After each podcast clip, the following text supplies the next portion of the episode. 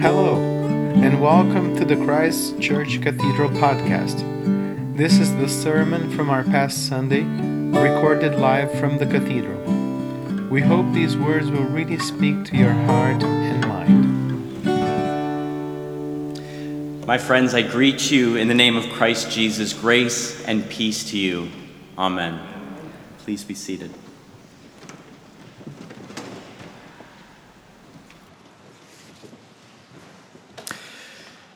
I want you to picture something with me. And so, if you are willing and if you feel comfortable, I'm going to ask you and invite you to lower your gaze, close your eyes perhaps. And in the quiet of this room, I'm going to invite you to open your hearts to a telling from the Gospel of Luke.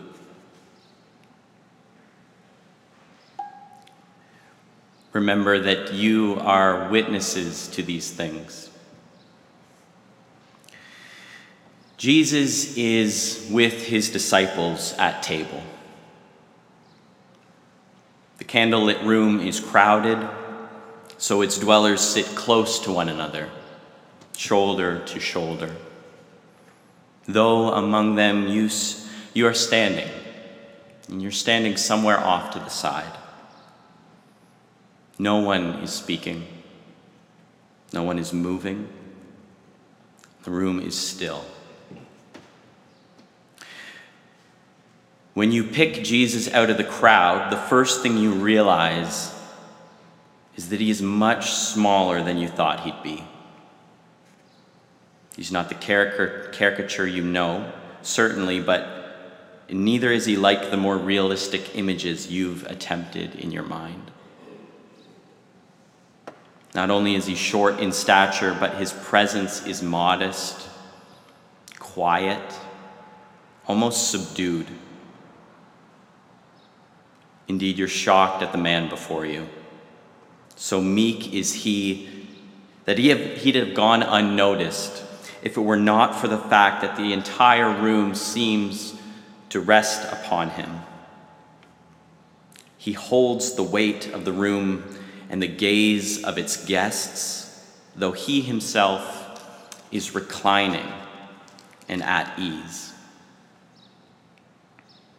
There is a weightiness to the room, a pull.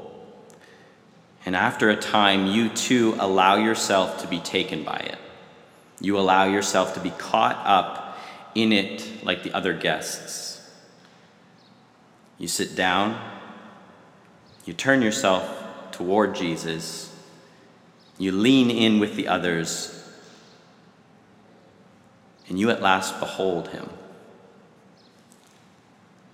and you see that he's eating. He is the only one eating. You see the corner of his mouth glisten as he puts another bit of fish to his lips. You see him chew and savor and swallow each piece.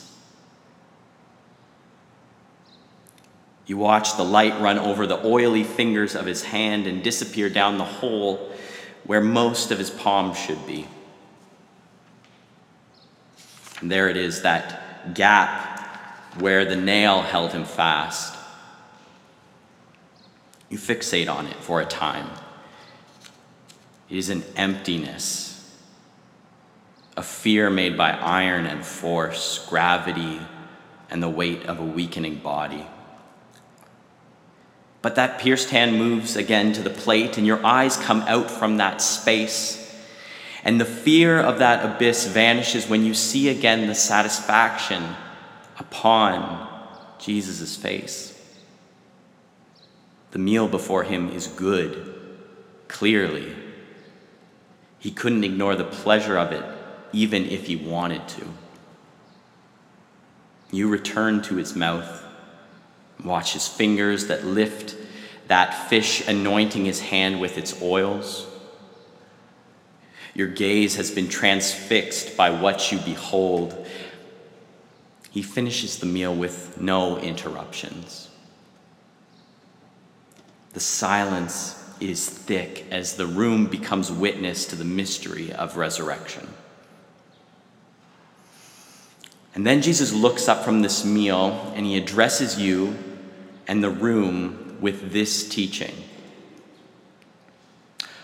All that has been written about me in the law of Moses and in the prophets and in the writings of the Psalms had to be fulfilled.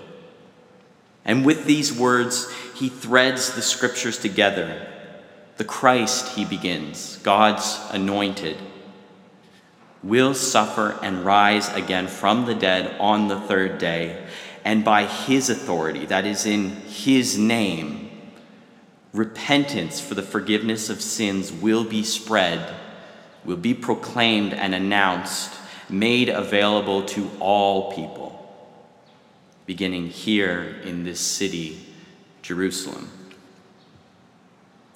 And it is in this great and terrible moment that you realize one, not only have you been caught in the presence of resurrected life, taken by those palms and those oiled fingers, and that mouth happy to eat again, but two, you now know that all of Holy Scripture is but a witness to this death and resurrection, and that this coherence is to lead you and all people into repentance. It is a coherence to invite you to turn back, to humble yourself and ask for help. And all of a sudden, Jesus stands up in your midst, no longer hidden by his weakness, no longer cloaked by his meek stature. He is now over the room like a focal point, supporting and adorning the tension of all eyes like a keystone. The room is all sound now, music, perhaps. And the minds and the eyes of all the guests are opening to his presence at the table and to the words that come from his mouth. And all recognize, as they have and as they will, that Jesus is indeed the embodiment of the scriptures. He is their coherent thread, He is their letter made flesh. He is God's purpose for reconciling all things through repentance and faith. Taken by Jesus and taking hold of him, in this moment, he claims all for himself for his purpose.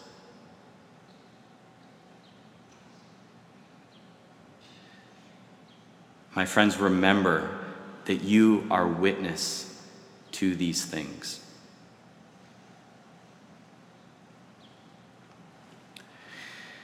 I'm going to invite you now in this quiet to slowly open your eyes and lift them to meet mine.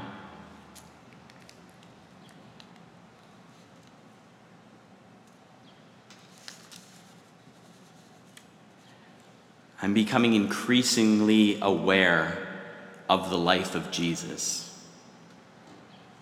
and the strength or the energy or the power that it exerts upon the world.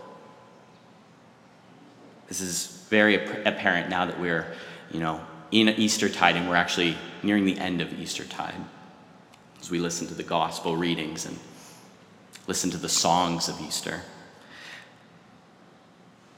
I realize how often I have wondered at the humble presence of Jesus, how he stands out in a world, how he is contrasted so brilliantly against a world that is bent on control, bent on force and ego. A world that refuses time and time again to trust that down, the path down, is really the path up.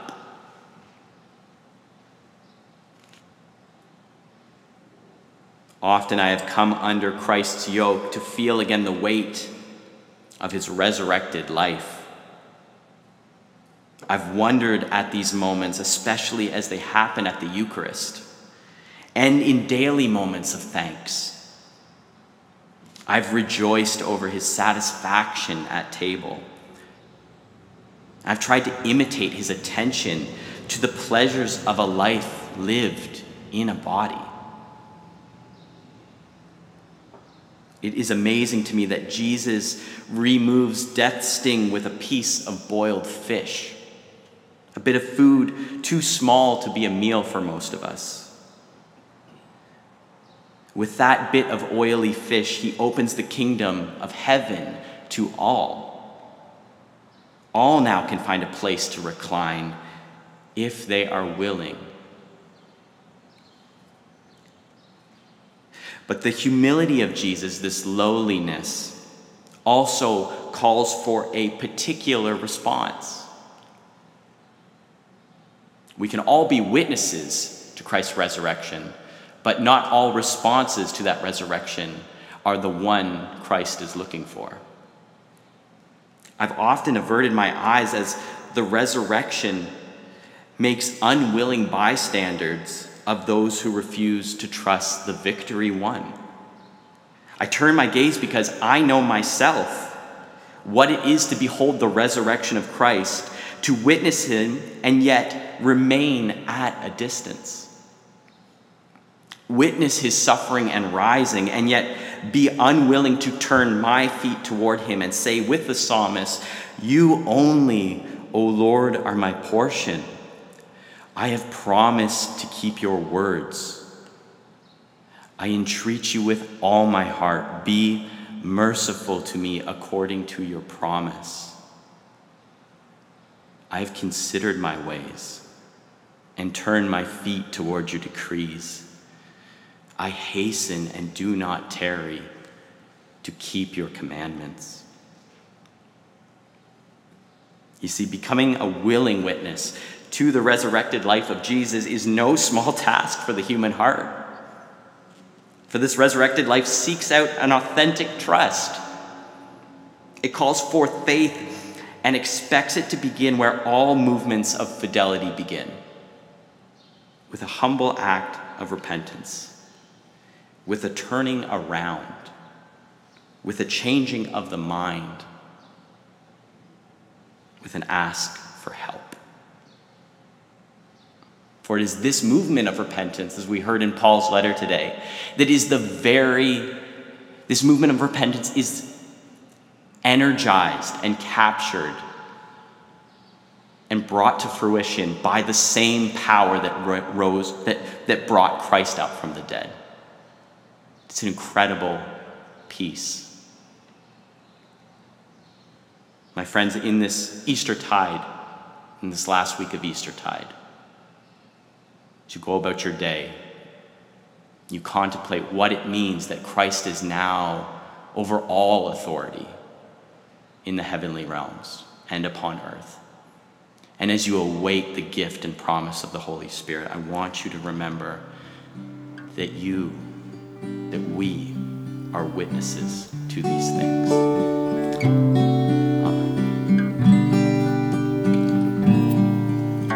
Thanks for listening. This podcast is a production of Christ Church Cathedral. Audio editing and original theme by Eduardo Farias. We hope you join us again soon. Have a blessed day.